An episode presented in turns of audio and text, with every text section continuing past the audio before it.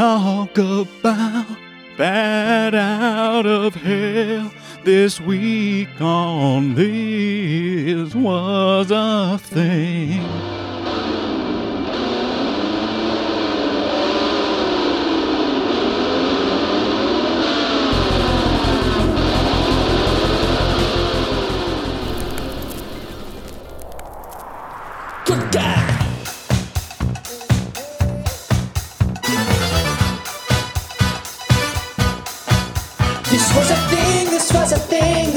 Thing. Do you remember Patty Hearst's kidnapping? This was a thing. Brady Bunch, Atari, Deep Throat Roots, and Ted Bundy. Hanoi Jane, Celebrity Bowling. That was a thing. Bobby Fischer, Blackouts, Hill and Colin, Donnie and Marie, Rich Little, and Billie Jean King. This was a thing. Hi, I'm Rob. And I'm Ray. And you're listening to This Was a Thing, the podcast that dives deep into the cultural happenings of yesteryear. Now, this week we're looking at Meatloaf and Jim Steinman's classic album, Bat Out of Hell. Now, this was a thing because it was an album that was finally made after so many people had turned them down for being too out there. An album that was finally produced because it seemed like a parody of Bruce Springsteen. An album that may be one of the greatest albums start to finish ever. An album that got, quote, a medley of the most brutal rejections you could imagine. And an album that was supposed to sound like a movie, all at a runtime of 46 minutes and 25 seconds. That's intense. Now, this album has proven to be more profitable than Thriller in the long run. Really? Yeah, when all is said and done, when all the numbers are crunched, artists are paid, and the bottom line is calculated, it's more profitable because it didn't cost very much to make and the numbers were huge.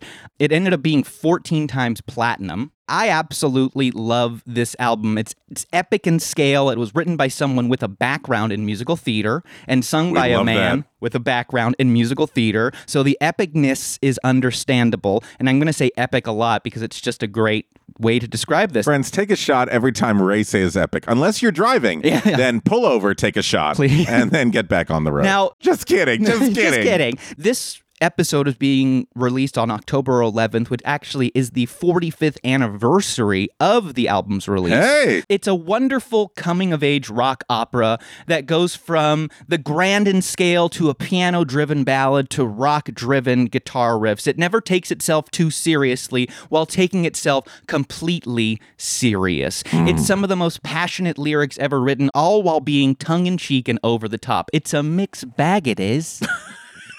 it's a mixed bag, it is. That's what I needed the voice with it. Thank you. And the album itself isn't just amazing, but the story behind it is just so interesting. Get ready for a ride.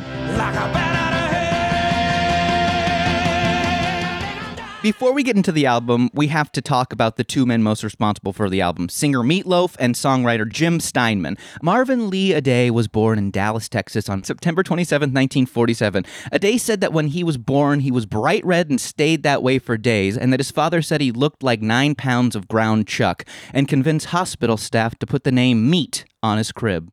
He was later called ML in reference to his initials, Marvin Lee, but when his weight increased and his seventh grade classmates referred to him as Meatloaf because of him being 5 foot 2 and 240 pounds. Meatloaf didn't have the easiest life growing up. His father was medically discharged from the army during World War II after being wounded by mortar shell fragments. Uh, his father also was an alcoholic, would go on day long binges. Meatloaf would drive around Dallas with his mother searching the local bars for his father. Now, at Thomas Jefferson High School, Meatloaf appeared in productions of Where's Charlie? I love Where's Charlie? And the Music Man. so yeah, he did productions in high school, but he also played defensive tackle for the school's football team. Troy Bolton before Troy Bolton. Yes. Now he'd go to college at North Texas State University, now University of North Texas. Now sadly, when Meatloaf was 19, his mother passed away from cancer. Shortly thereafter, his father attacked him, falsely accusing him of having a girl in his bedroom. So after this, Meatloaf took the money he inherited from his mother and moved to an apartment in Dallas where he'd isolate himself from the world for three and a half years, just sitting, being with himself.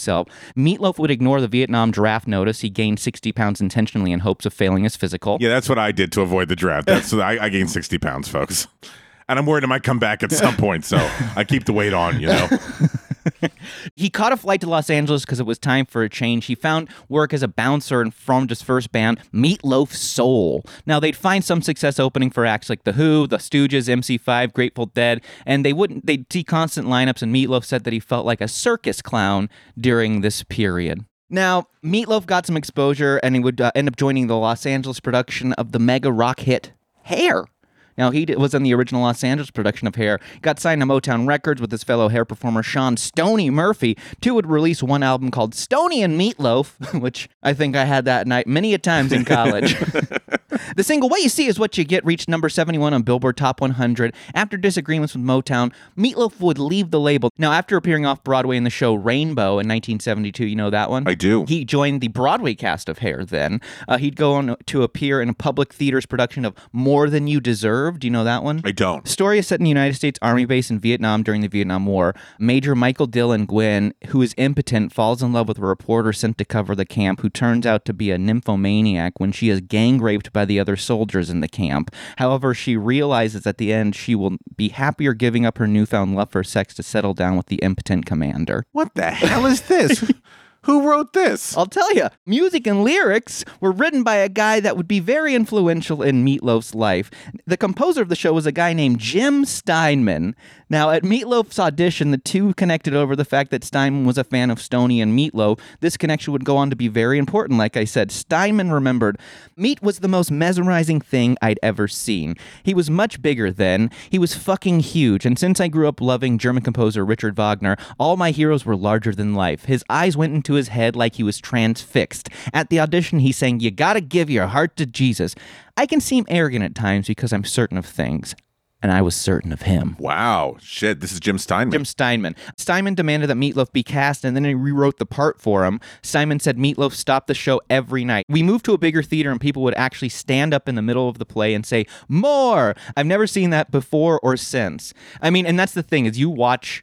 They did some like promotional videos for Bat Out of Hell, and it's like the dude is.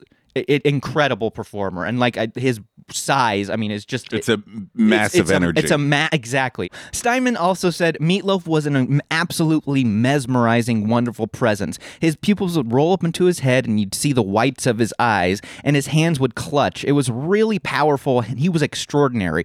As a performer, when he's at his best, he ranks among the three or four greatest I've ever seen in my life. This is Meatloaf remembering him auditioning for Jim. So I went down, audition for Steinman.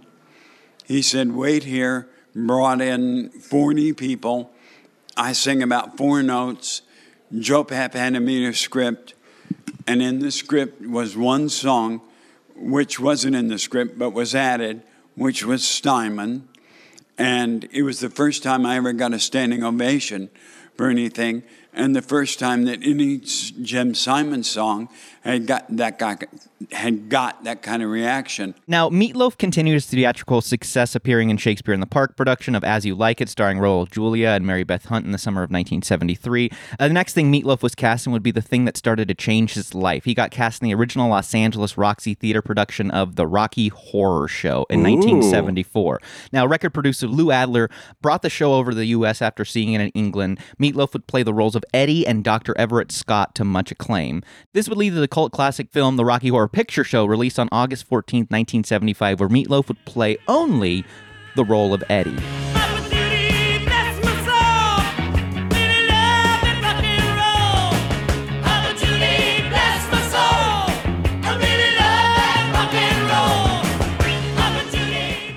A year before, in 1974, songwriter Jim Steinman, remember I told you not to forget his name, was developing a futuristic rock musical called Neverland, which was a retelling of Peter Pan, you know, which everyone wants. It was later performed at the Kennedy Center Music Theater Lab in 1977, but it didn't do much after that. In 1975, Meat and Steinman would find themselves working together again, but this time on the National Lampoon Show tour. Three of the songs from Steinman's Neverland musical were used in the show, and uh, Meat and Steinman thought that they were exceptional. Now, the songs were Heaven Can Wait, Formation of the Pack, and a little song called Bat Out of Hell. Now, Steinman had been working on the theater scene for a bit and was getting disillusioned by it, especially after having success performing in New York clubs with Meatloaf, a time where Meatloaf says it, it- they really tore it up. Now, Steinman wanted to get into rock and roll, describing the typical theater audience as old people and their parents. He was even working with famed theater producer Joseph Papp at the time. You know Joe Papp? Joseph Papp was huge. Yeah, he helped transfer Chorus Line to Broadway, among many other things. But that was, I think, probably probably one of the bigger Shakespeare things in he the did. Park? Yeah, Shakespeare in the Park was a thing, the big thing that he did. Oh my too. God, he was yeah, massive, So yeah. Jim Steinman was like his protege, and Jim Steinman was still not wanting to do the theater scene, which Mm. is he was working with one of the greatest at the time, and still. So I'll take the job, Jim. yeah. Give him my resume. Meat and Jim would end up performing in clubs and getting their set in order, the seven song set that would end up being the album. So they would just perform the album from beginning to end in clubs and people would love it. They spent a lot of 1975 writing and recording materials to take around and show to different record executives. Now, this is from Classic Rock magazine. The process of landing a deal for the completed songs was to prove even more torturous than the conception, which itself took two years. Steinman and Meatloaf would make appointments at record companies, and then Steinman would take a seat at the piano and play the entire album in sequence, while 300 pounds of Meatloaf sang along, and sometimes Ellen Foley would accompany them to perform the duet Paradise by the Dashboard Light. Now, Ellen Foley worked with Meat and Jim on the National Lampoon show, so work with people you know. Now, aside from the bizarre spectacle of the pair presented, the music was unlike anything anyone had ever heard before. This is a clip of Steinman and manager David Sonnenberg talking about the rejection they faced while trying to get their album to a record label. And so we thought we had enough material. So then that's when we started making rounds with the record companies.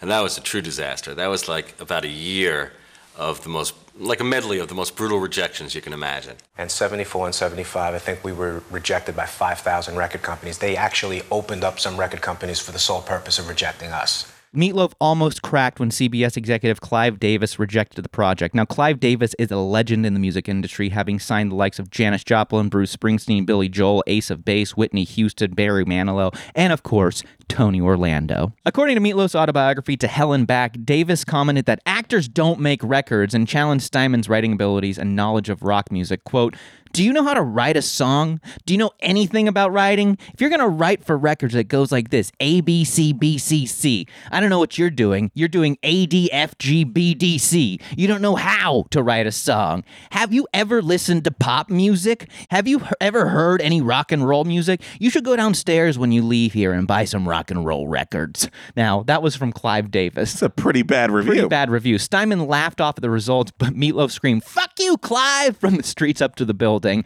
Jim Steinman said, All I can say is thank God we knew nothing about making albums because otherwise it couldn't have happened. I wanted to make an album that sounded like a movie. I love that. Yeah, all the rejections, and he still stuck to his gun. He said, This is the album I know I want to make. Now, someone that would like what he heard was Todd Rundgren. You may know Todd Rundgren from this song.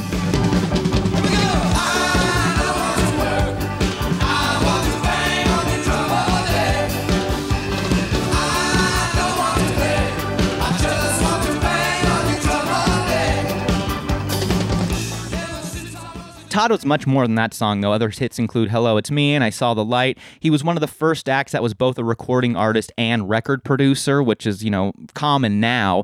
After hearing them perform Bat Out of Hell, Rundgren said, I've got to do this album. It's just so out there. He found the album hilarious, thinking it was a parody of Bruce Springsteen's wildly popular album Born to Run.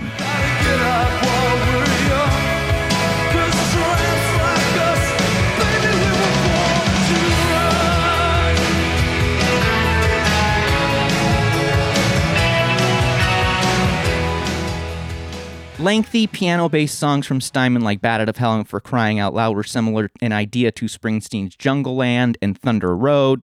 Steinman always says that he finds this comparison puzzling musically, although they share influences. He says Springsteen was more of an inspiration than an influence. Now, Rundgren said in a 2009 Mojo magazine article, Jim Steinman still denies that record has anything to do with Springsteen, but I saw it as a spoof. You take all the trademarks, overlong songs, teenage angst, handsome loner, and turn them upside down. So we made these epic songs full of these silly puns that Steinman loves. If Bruce Springsteen can take it over the top, Meatloaf can take it five stories higher than that. And at the same time, he's this big, sweaty, unappealing character. I should also mention that upon their initial meeting with Rundgren, Meat and Jim told him that they had a contract with RCA Records subsidiary, Utopia Records, which they did not. So they said that they, Liars. Yeah, so they were looking to get a producer saying, "Yeah, we have a contract," and then they got one of the best producers out there, but they didn't have a contract. Rundgren took Meat and Jim up to Woodstock in New York State to Bearsville Studios to play on the album. Rundgren turned to his members of his band. He was in Utopia, no connection to Utopia Records. Kasim Sultan on bass, Roger Powell on synthesizer, and Willie Wilcox on drums. That's such a good name, Willie Wilcox on drums. That's going to go to your name collection. All right, on the skins, Willie Wilcox. All right. Boom, boom, boom, boom, boom, boom.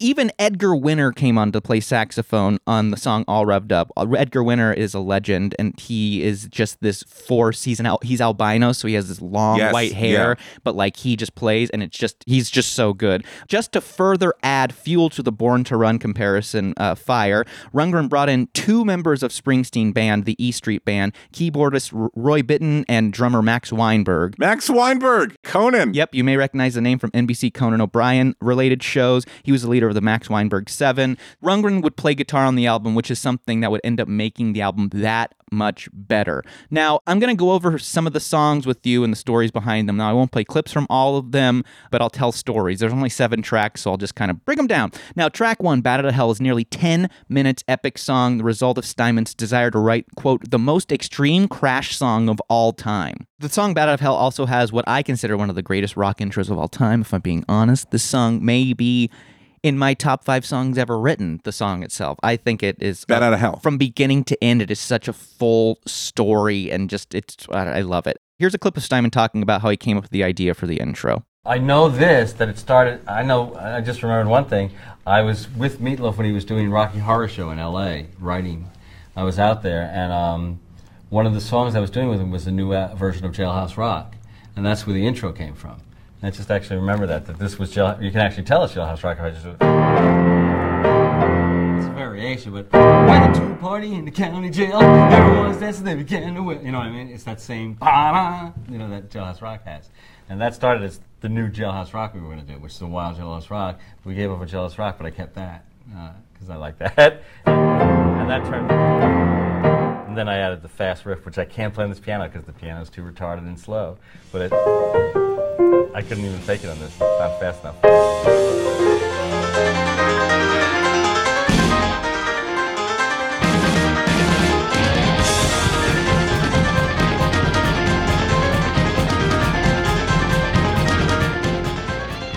The piano alone, when I like her Yes, it's just yeah. it's just crazy. Like that's a this is a rock album, and it's just that's how it starts off, and it's one of those songs that you hear that and you go, oh, I know what I'm in for. It's just so good. While recording, they just couldn't get the right sound they wanted for the guitar solo on the opening track. Rundgren stepped in and uh, really took it to the next level. Using only his guitar, Rundgren was able to make the sound of a motorcycle revving its engine, then went on to shred the shred of shreds.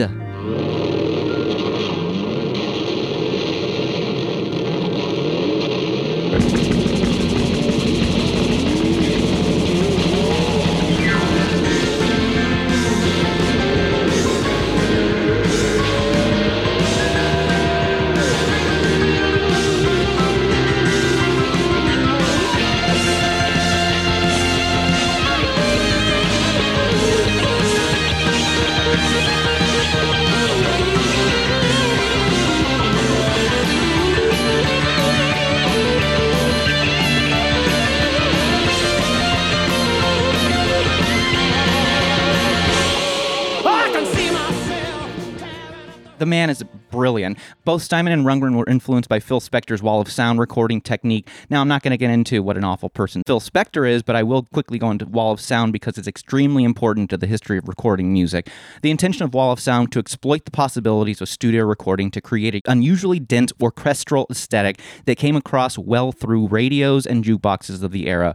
It was a different way of recording which seemed to work with Bat Out of Hell because everyone behind the making of the album were also, in fact, different like you know wall, uh, wall of sound according to meatloaf rundgren put all the arrangements together because although jim could hear all the instruments in his head steinman hummed rather than orchestrated so i feel like it's like mel brooks Yes, yes. Track two, he took the words right out of my mouth, is musically inspired by the rock chords of The Who's Baba O'Riley with a Phil Spector style medley on top. Steinman said that it was basic power chords he was going for. It's funny because it doesn't really sound like a Spector's thing, but I was thinking very basics.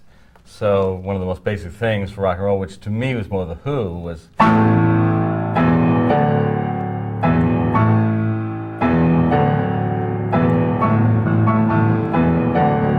power chords, and uh, that's in the Who from my generation. and Won't get fooled again.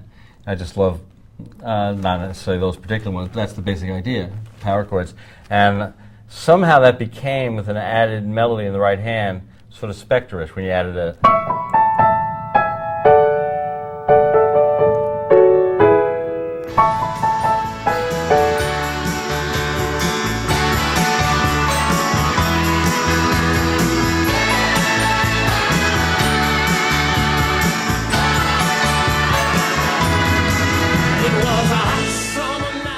For the third track, Heaven Can Wait, Steinman used a song from his Neverland musical. It was a song originally sung by Wendy in the show. It's basically only piano and vocals, which Steinman described as wanting to sound like a music box. Now, track four, All Revved Up with No Place to Go, was one of the only songs on the album that was mostly arranged by Rundgren. Here's Steinman remembering when recording happened.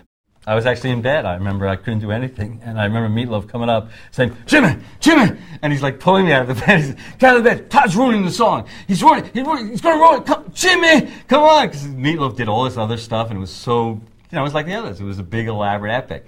And Todd, probably smartly, said, Do they all have to be big, elaborate epics? Can't we have one that's just a song? A four minute rock and roll song? And I probably said, No, I want an epic. I want an epic. And, uh, and I remember me trying to pull me out of the bed. I said, I can't, man, I can't. He said, but it's going to ruin it. And it was pretty much Todd's arrangement. It's brilliant. And it's a great arrangement. And he was probably right. Track five, the song Two Out of Three Ain't Bad, was written in direct response to actress Mimi Kennedy challenging him. In 2003 interview for VH1 Ultimate Album Series, Steinman recalled, I remember Mimi Kennedy, a cast member of Jim's then current musical Rheingold, when I was probably complaining why no one liked my stuff and couldn't get a deal, she says, Well, Steiny, your stuff is so complicated. Can't you write something simple? And while she was saying that, the oldie station was on the radio and was playing the old Elvis song, I Want You, I Need You, whatever it was. I want you, I need you, I love you. You know, I just started singing my own song, but it wasn't I want you, I need you, I love you. She said, Why don't you write something simple like that? I want you, I need you, I love you?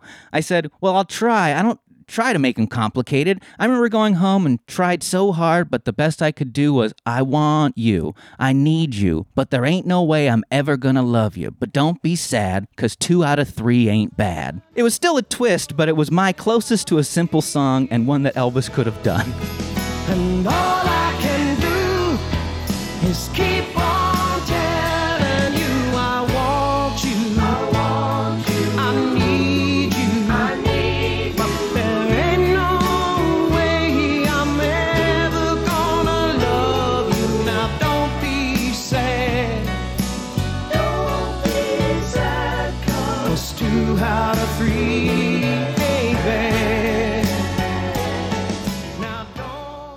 great song. It's a great song. Rundgren would say that the song was also influenced by the Eagles, who were very popular at the time. And this song was actually the one that would be considered the quote pop single for the album. So this was the one that kind of was the the one that was playing on the radio and stuff. Now track six is probably one of the most known from the album, Paradise by the Dashboard Light. Now this song is the bop of bops.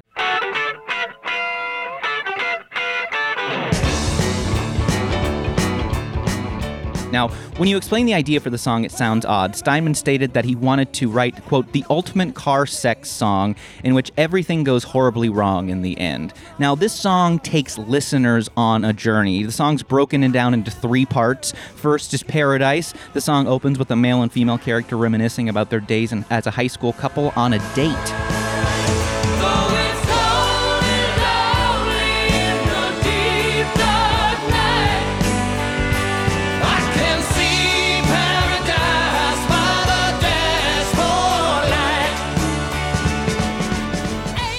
They are parked by a lake and having fun, experiencing, quote, paradise by the dashboard light until the young male character insists that they, quote, go all the way tonight. You know what that means, Rob? They're probably going to drive a distance.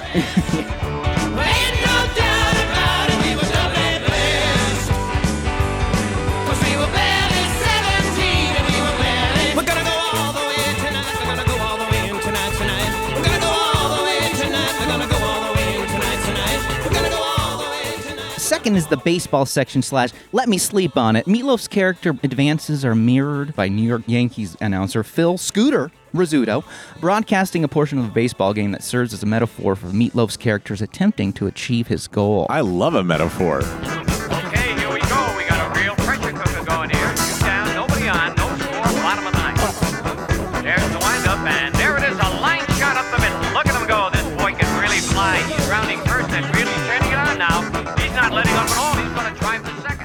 Just as the male character is about to score, the female character interjects, telling him to stop right there. She refuses to go any further unless the male character first promises to love her forever and marry her. Oh, Yep.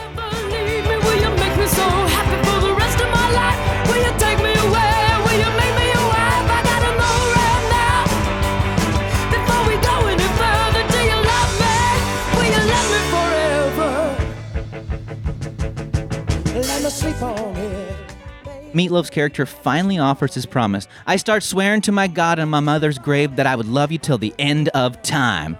I swore! the third and final section, praying for the end of time. Back in the present time, both characters express how each can no longer stand the other one, remaining true to the vow he made on that night in the past. He is now praying for the end of time to arrive to relieve him from this obligation. That is marriage. this is the couple in the car. Yeah, now they're uh, they're adults and married because he so he could he could go all the way. He promised her to love her till the end of time, and it was he said it's the worst decision of his life. Them, essentially. Brenda and Eddie from Billy Joel's, they should all go into couples counseling. Oh, that would be great. So now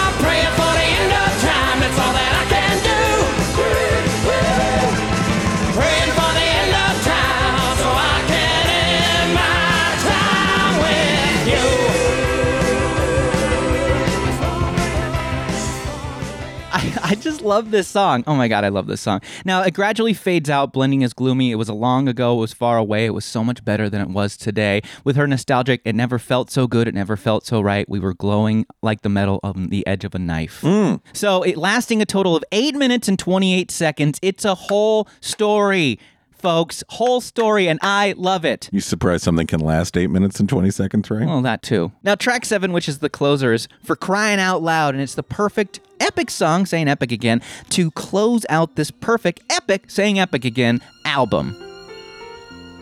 For coming to my room when you know I'm alone. For finding me a highway. For driving me home. That I serve you. For pulling me away when I'm starting to fall. For revving me up when I'm starting to stall.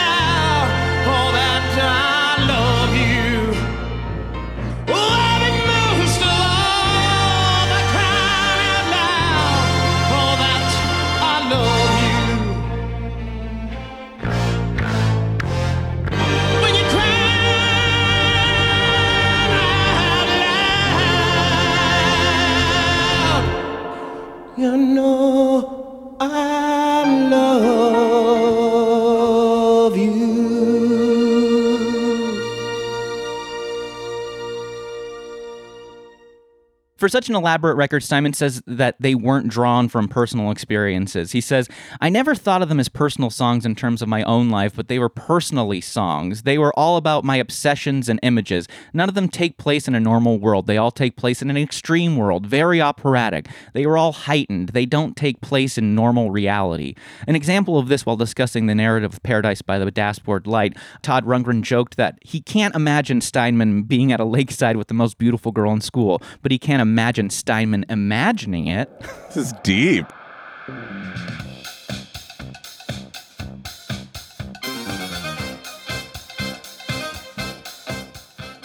Back to school. Backpack! Lockers. Lockers to hide in. Speaking of school, what's the biggest lesson you ever learned? Hmm. To subscribe to Patreon to help keep this show on the air. I learned that in economics. Ooh, I was sick that day. How do I subscribe? Well, to be one of the cool kids, become one of our Patreon supporters and help keep this show on the air. Head on over to patreon.com. That's P A T R E O N.com and search for This Was a Thing and set a monthly donation. Even a dollar a month helps us. Your contributions help continue doing what we're doing. Good to know. Well, I'm going to subscribe, then get a note to get out of PE. Rob. I have moderate to severe plaque psoriasis. Oh. So the production, there was a lot going on. So while the album was being produced, Rundgren found out that they lied to him about the RCA contract, and uh, realizing that he had no financial backing, Rundgren would end up paying for the whole album himself. Ooh, Yeah. The Bearsville label offered to release it, but needed more money to do so. Mo Ostin at Warner Brothers was impressed, but other senior people rejected him after they performed it live for them. So That makes sense. since when another member of Bruce Springsteen's E Street Band stepped in to help, so another connection to the E Street Band, Stephen Van Zandt, aka Little Steven. You Yes! might you might know him from his acting. He played character uh, Silvio Dante in The Sopranos, one of Tony's main guys. Little Steven and manager David Sonnenberg took it to Cleveland International Records, which was a subsidiary of Epic Records. They had a label. Now Rundgren initially mixed the record in one night. However, some of the mixes were unsuitable to the extent that Meatloaf didn't want Paradise on the Dashboard Light on the album. So the, Really? yeah, so it was he didn't even want it on the album, like the most epic song. After several attempts by several people, John Jansen, who had worked with everyone from Alice Cooper to Joe Cocker, mix a version of Paradise by the Dashboard Light that's on the album, along with All Rubbed Up with No Place to Go. According to Meatloaf, he, Jansen, and Steinman mixed the title track, so bringing in some fresh, fresh ears and stuff helped make the album what it is. Jimmy Iovine, who had mixed Bruce Springsteen's Born to Run, remixed Two Out of Three Ain't Bad. He would later go on to found Beats Electronic with Dr. Dre, and they would then sell the company to Apple for a cold $3 billion. $3 billion. Yeah. this epic epic album needed an epic cover, right? Now they turned to artist Richard Corben, whose comics had appeared in Heavy Metal magazine. Heavy Metal magazine very, was very big in the 70s and 80s. The cover is of a long-haired man riding a motorcycle that's bursting out of the ground in a graveyard. The background is a mausoleum with a huge bat perched on top. Just, I mean, you definitely look at this and go, well, there's this is going to be a different album. Steinman wanted equal billing for the album. He wanted to be called Jim Steinman Presents or Jim and Meat or Meat and Jim. The record company had other ideas because Meatloaf was more of a recognizable name. They made him the headliner, but they compromised by prominently featured songs by Jim Steinman on the cover. So he at least kind of got that. But spoiler, this is said to have been the beginning of the decline between Meat and Jim. Oh, no. From conception to release, the album took four years, but on October 21st, 1977, Bat Out of Hell was released by Cleveland International. Their parent company, Epic Records, hated the album, but Steve Popovich, the man behind the signing, was always its cheerleader. Response to the album was slow. Todd Rundgren says that it was underpromoted, having a reputation of being damaged goods because it had been walked around by so many places. So all these people were like, "Oh yeah, It's already got a reputation. Yeah, oh yeah, that was that one. That was that big guy and the guy on the piano. You know what I mean? And you don't forget that. You know, when you have a 46 minute album played front to back, two people, you go, well, that was memorable. Meatloaf and his backup band would start touring around to promote the album. They recorded some music videos to coincide with the release. Dave Marsh from Rolling Stone magazine called the song swell, but entirely mannered and derivative. He said that Meatloaf's theatrical voice was outstanding, but his phrasing was too stage struck. Quote, he needs a little less West Side Story and a little more Springsteen. How dare you, sir? Who said that? Dave Marsh from Rolling Stone. Dave, uh, please reach out. I'd have some questions. Famed music critic Robert Christgau had this to say about the album in his Consumer's Guide to Music book. Occasionally, it seems that horrified, contemptuous laughter is exactly the reaction this production team intends, and it's even possible that 2% of the audience will get the joke.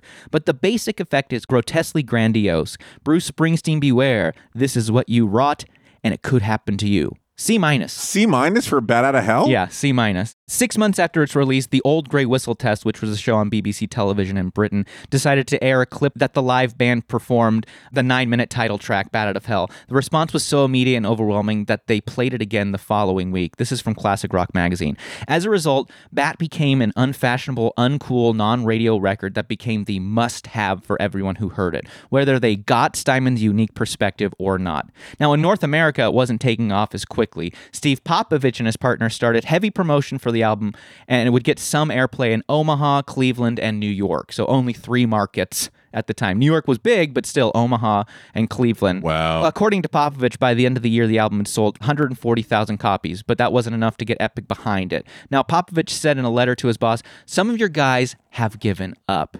Our neighbors up north were a little bit different. Now, CBS Canada's director of marketing, Graham Powers, was a fan of the album and heard that the programming director of CHUM FM, Warren Cosford, was a fan of Phil Spector's Wall of Sound recording style. Powers suggested to Cosford that he listen to the Bat Out of Hell album over the holiday break. Because nothing says holiday like Bat Out of Hell. Exactly. Cosford listened to it and loved it. Now, the first day after New Year's, he called a music meeting. Everyone in the meeting agreed that not only should they add Bat Out of Hell, but put it in heavy rotation for a week to gauge audience response.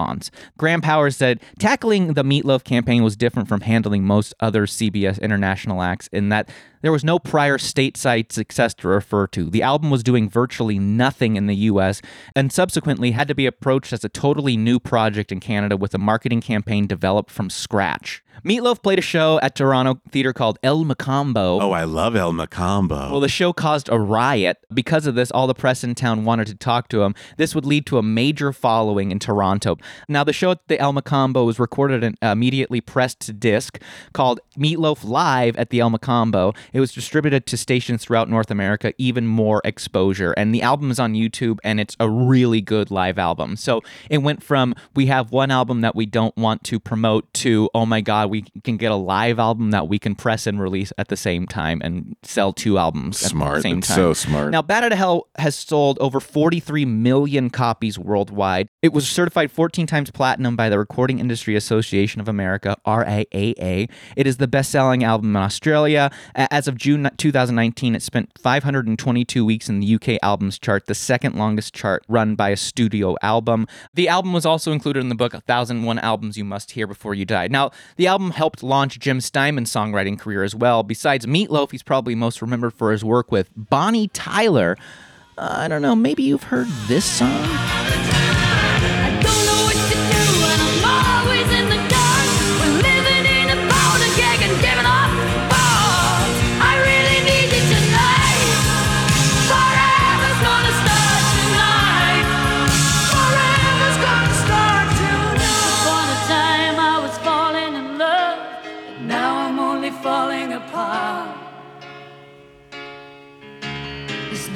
I can do, a total eclipse of the heart.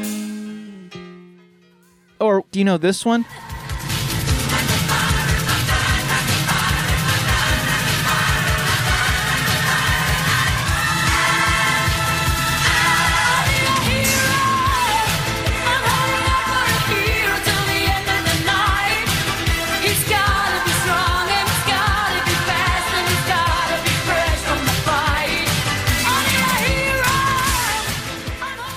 Anyway, you can totally hear the epic, huge music that Steinman became known for. Meatloaf says that the expectations to have a follow up as good as Bad as Hell got to him. He said that Jim wasn't as affected as he was by the stress. Then in 1983, Meatloaf was sued for $85 million by Jim and former manager David Sonnenberg over album profits. They felt they deserved more for all the albums that they'd been sold. This resulted in Meatloaf having to file for bankruptcy and losing the rights to his songs.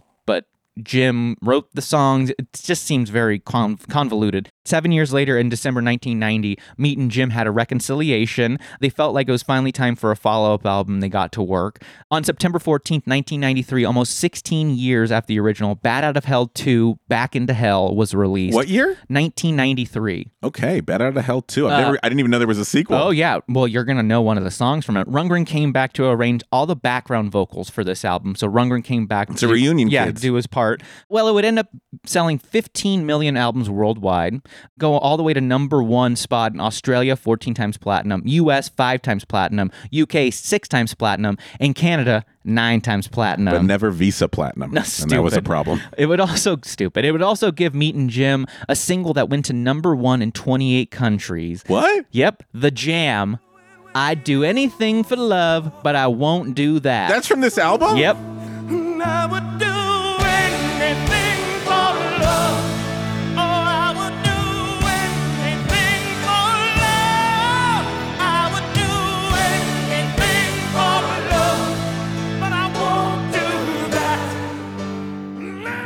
Meat would put out another album two years later with two songs by Jim. Meat also started to act in more films, including the 1999 film Fight Club, where he plays Bob.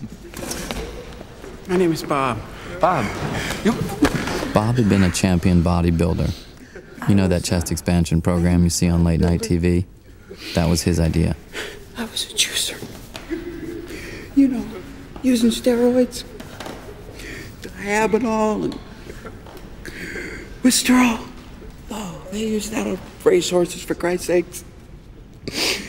And now I'm bankrupt. I'm divorced. My two grown kids won't even return my phone calls. Meatloaf was asked once if he thought that Jim was jealous that Meatloaf got most of the exposure from Out of Hell album. Meat responded by saying there's not much that he can do about it. Quote, why do you think Jimmy still wears all that gear? It's like you get U2, you get Aerosmith, you get Steinman. You get these guys, they dress the part, they want to get noticed. Whereas me, I cut my hair, I got these suits. People think I'm a friggin' accountant when I walk in the room now. Now, in 2001, Meat and Jim are said to have been writing another album. Then in 2004, Jim suffered some health setbacks. Meat says that, quote, lawyers worked for over a year putting together a contract for Steinman to do Bat Out of Hell 3. It was one of the best producers' contracts in history of the record business. Ultimately, according to the singer, Steinman was not well enough to work on such an intense project and made what he calls a, quote, selfish decision to go ahead without him. In promotional interviews, he said that he, he did not want to wait a year and a half just to find out that Steinman was still unfit. Describing himself as a really loyal person, Meat said that the decision was not to use Steinman has taken a toll on me. Now, in 2006, Jim's manager, David Sonnenberg, said, Jim's health is excellent. That's not the reason he didn't participate in Bat 3. He had some meaningful health problems about four years ago, but he's been totally healthy the last couple of years. His health has no way impacted his involvement in the Bat Out of Hell project. So there ended up being development project due to Jim registering the trademark Bat Out of Hell in 1995. This resulted in Meat U- suing Jim and his manager for $50 million to prevent further use by the writer-producer. Meat said that he contributed to the lyrics of Bat Out of Hell and that he had used the phrase for years on tours, and Jim never cared about it before. Meat attributed it to the recent falling out between the two. I can't even tell you how many falling outs these two have had. I feel like I probably missed one, but it just I'm sure, yeah. there was just so many back and forth, and it just seems like they were just two brilliant people that just clashed but knew how to make an amazing you know an amazing product but just they the say about us. between- yeah exactly oh god oh jesus christ now an agreement was reached in the summer of 2006 according to virgin which was the label releasing bat 3 the two came to an amicable agreement that ensured that jim steinman music would be a continuing part of the bat out of hell legacy It's nice that they get to work together again. Jim wasn't involved in the recording of the album at all, but it does include seven of his songs, five of them covers of previous released songs. Bat Out of Hell 3, The Monster is Loose, was released on October 20th, 2006. Rundgren came back again to arrange vocals on three tracks, saying continuity is an important thing. So it's kind of cool that he at least came back, although he later said that his contributions were mostly peripheral. The album debuted at number 8 on the Billboard 200 but fell to 60 in 3 weeks. Uh, it sold 81,000 copies in its first week, which was Meat's best opening since Bat 2. The legal agreement Meat and Jim came to enabled Jim to work on a musical theater project based on all the songs from Bat Out of Hell, describing the project as, quote, Cirque du Soleil on acid. Now, this was in September 2007. Ten years later, on February 7th, 2017, Bat Out of Hell, the musical, opened at the Manchester Opera House. Jim's magnum opus was finally happening. Now, at one point, Meat said of the possibility of Bat becoming musical, it never happened as a stage show. Well, Jim proved him wrong.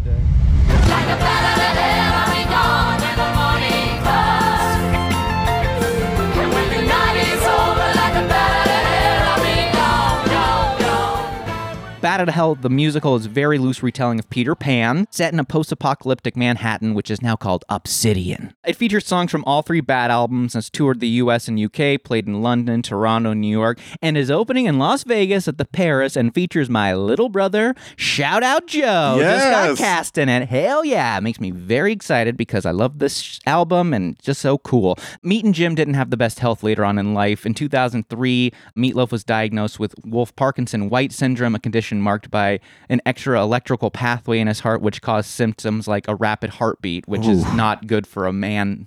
That big. That's big. Yeah. In 2004, Jim had a stroke that temporarily left him without the ability to speak. 2011, Meat fainted on stage in Pittsburgh due to an asthma attack. Then in 2016, he collapsed on stage due to dehydration. That same year, Meat had back surgery. In 2017, Jim had another stroke. By 2019, Meat was using a cane and a wheelchair to get around. Just, I mean, just so sad. Sadly, on April 19, 2021, Jim Steinman died from kidney failure at the age of hmm. 73. Meat reacted to Jim's death by saying, We didn't know each other. We were each other. Hmm. Now, in the midst of COVID lockdowns, Meat gave an interview to the Pittsburgh Post Gazette in August 2021. Sadly, he said, I hug people in the middle of COVID. I understood stopping life for a little while, but they cannot continue to stop life because of politics. He opposed mask mandates and described a person who called for people on airplanes to wear masks as a Nazi and power mad. Meatloaf then said, If I die, I die, but I'm not going to be controlled. Sadly, only five months later, Meatloaf died from what TMZ reported as complications from COVID 19. He was 74. I gotta say, after doing all this research and even presenting it now, it's just a real bummer to get to this part and remember that he was like a, a big anti masker, which I think is something that would be perfect to discuss after the break. This was a thing, this was a thing. And now, this is a sketch.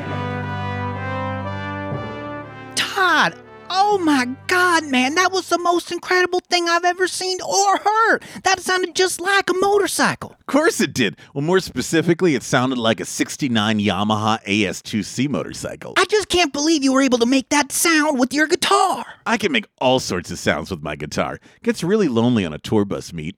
Here, check this out. Watch how fast I move my fingers, and you guess what it is.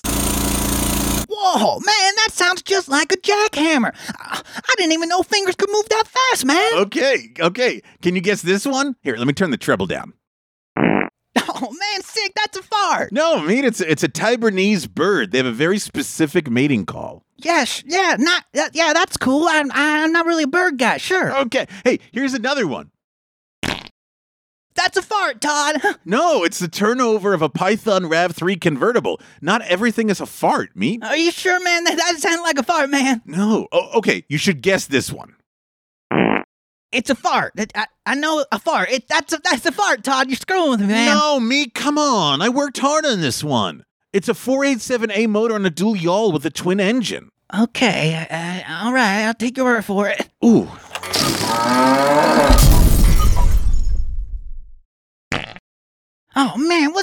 What's man? I'm sorry. I, I I had a burrito for lunch. Thank you. This was a sketch. I'm saddened by the man's view on COVID and lack of concern over the virus that killed so many people, including himself. But talking about that takes away from Bat Out of Hell. So, yes, Meatloaf said all that stuff, but that doesn't take away from the fact that Jim Steinman is a genius. The passion that Todd Rundgren had for making the album It's the love of the fan. It's the epicness of the album itself. The album is one of the albums that I listen to and I feel like I'm having a religious experience. You know what I mean? How you kind of have that and stuff. I I can close my eyes and just enjoy it for the wonder that it is. But because I close my eyes, I avoid listening to it when I drive. I consider it to be on my desert island album playlist. Now, top five albums you'd bring with you on a desert island you know, if you were stranded Yeah, yeah, there. yeah. Okay, all you got is room for five CDs, a non-skip CD player, headphones, and some extra batteries. Now, I asked you per- to prepare a list. You did, yes. Yeah, I also prepared a list. Now, my list doesn't even include my favorite band, who's Bear versus Shark. It just had to make some concessions. So, do you want to go first? Do you want me to go first? You want to trade off? I do it in alphabetical by Oh, artist. oh not then let me hear yours. Let me hear yours. Abbey Road, Daft Punk Discovery, LCD Sound System Sound of Silver, Meatloaf Jim Steinman Bat Out of Hell, and original Broadway cast Sweeney Todd. Oh wow. Yeah. Those are good choices. I had to do Sweeney Todd, and plus it's like a double. Ooh, that's it. Wait, wait. Oh, I you- can't have five CDs. Well, I'll get the the condensed one. Good, smart, smart, smart, smart. Mine are Billy Joel's greatest hits Okay. because I love Billy Joel. Uh, Sweeney Todd is also on my list. Oh, nice. Compositions of George Gershwin. Okay. Which is an album, which would have Rhapsody in Blue and An American in Paris on it. TV theme songs. Okay. Volume 8, which deals with 70s and 80s. Okay. Fair. And then uh, any Bruno Mars CD. oh, you like Bruno Mars? I do. I find him to be very optimistic. Well, we hope that all of our listeners will drop us a comment letting us know what their Desert Island playlist is. If you can't pick five, let us know your top album. We love the interaction, right, Rob? Yes, we do. And also, let, for me, I'm curious. Let us know. I won't do any. I'll do anything for love, but I won't do that. Nice. What is that, folks? What do you think that is? Yeah. I thought it was a murder, and Ray thought it was pegging. Hey, Rob, Yeah. You want to play a game? Is does it involve pegging? No. I want to play a game. This was a thing and now it's a quiz. This is a this was a quiz. with Mark Schroeder. So, Mark, you were saying that you are a meatloaf fan. Yes, the food and the artist. Thank you. Exactly. Both wonderful when bacon wrapped. Oh man, Mm-hmm. yeah. Toward the end there, the singer Meatloaf looked a little bacon wrapped. No, I'm a big fan. I don't know what it is. It's the, the theatricality of Meatloaf, the teen angst. I think it hit me at the right time. Just the over the top. But I was a I was a big fan of Meatloaf and John. What a unique name! Like he Meatloaf, probably one of the most unique food related names in Yes. all of showbiz. Oh, yeah. right. But.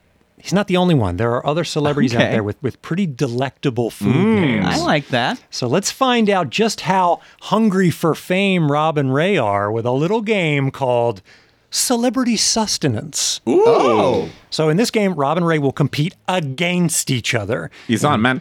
in separate speed rounds. I'm going to read you each a list of clues for celebrities with food related names.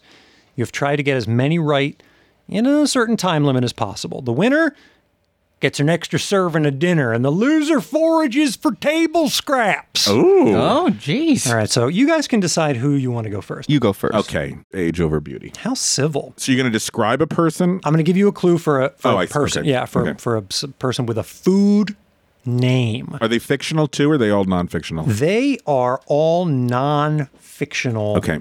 human beings. These people exist or existed in life at one time or another. Let's say 45 seconds. Oh, shit. See how that shakes out. And here we go. American singer-songwriter whose five studio albums have all reached the U.S. Fiona top 20. Apple? Yes. Oscar, Emmy, Golden Globe, and SAG award-winning actress and 2000's Bond girl. Uh, uh, pass. TV regular on Project Runway All Stars, Charmed, and Who's the Boss. Alyssa Milano. Oh, nice. Well connected actor who made his big screen debut in 1978's Animal House. Uh, uh, shit, shit. I don't know. We'll pass on that Pass, one. pass. White Christmas leading lady and aunt to George. Uh, Rosemary Clooney. Former Buffalo Bills running back and Hertz Rent-A-Car spokesman. O.J. Simpson. John Hughes repertory staple who died in 1994 at 43. John Candy. Professional boxer who retired in 1997 with a record of 36 3 and 1. Uh, uh, uh, I don't know. Pass. Fred Astaire's dancing partner. Ginger Rogers. MLB slugger who was suspended in 1995 for testing positive for cocaine. I don't know. And that's the end of it. You got six right. I uh, set for 45 minutes instead of 45 seconds. So nothing. You missed Halle Berry. Was Oh, the Oscar, fuck. Emmy, Golden Globe, and SAG. All those awards for Miss Halle Berry. Oscar, Emmy, Golden Globe, and SAG Award. She is great. Uh, you also miss Kevin Bacon, well-connected actor who made his big screen debut in 1978. Well connected, great. Sugar Ray Leonard, was the boxer, Mm-hmm. and Darryl Strawberry was the MLB slugger. Yep. Yep. Okay. Okay. Well, nothing personal, but I uh, will set a. You get basically got a minute, so no time limit for you. But I'll get this right for Okay. future games. Here we go. English actor and frequent screen villain who has died on screen 24 Pass. times. The self-declared mayor of Castro Street. Harvey Milk. Former Secretary of State to George W. Bush. Uh, Condoleezza Rice. Two-time Oscar winner and inspiration for the hapless businessman Gil Gunderson on The Simpsons. Uh, pass. Gender-bending English actor and singer who is sadly confined to a wheelchair following a 2012 stroke. Pass. Oscar, Emmy, and SAG award winning actress who is also a titular Marvel superhero. Uh, uh, uh, uh, uh, uh, p- pass. I'm bad at this. Rock and roll pioneer who sang Maybellene. Oh, Chuck Berry. Pic- yeah, Las Vegas residency comedian and prop comic since 2005. Carrot Top. This rapper's breakout hit heavily samples Queen's Under Pressure. Vanilla Ice. American singer songwriter, r- record producer, actress, and model who was also Kobe Bryant's 1996 prom Brandy. date. Yes. And I think you both tie with six. We don't have a winner today. You guys Oh. are a draw. What did I miss? Sean Bean Sean has died on Bean. screen 24 I didn't know times. that. Jack Lemmon was the Oscar winner who was Okay. the inspiration for Gil Gunderson. Did you get Tim Curry? No. Tim Curry was a stroke. Gender Yeah, bending fuck. actor. Brie Larson as the Brie titular Larson. Oh, Brie. geez. Marvel superhero. You got Chuck Berry, Carrot Top, Brent. You got all the other ones. So six to six. It's a draw. Nicely done, my friend. Well done, too. both of you. Nicely done. man. Now I'm hungry. And if you're hungry for more, you can head over to at this was a thing pod on Instagram or www.thiswasathing. What else? Oh, Patreon. Patreon. Patreon. Anything else, Ray? I think that's it. Awesome. We will see you all next time. Send a little clip of you singing some Bat Out of Hell for us. Ooh.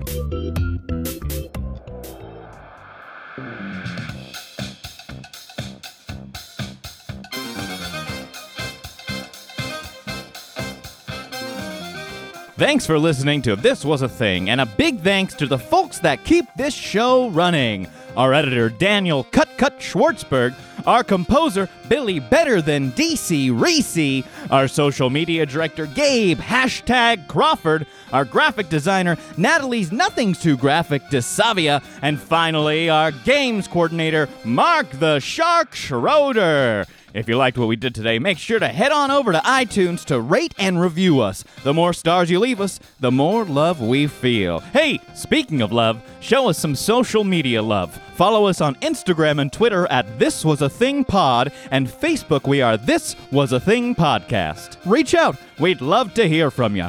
And if you really liked what we did today, head on over to patreon.com and become one of our sponsors, and you'll get access to special episodes, interviews, and merch. That's Patreon. Search This Was a Thing and support us so we can keep doing this show.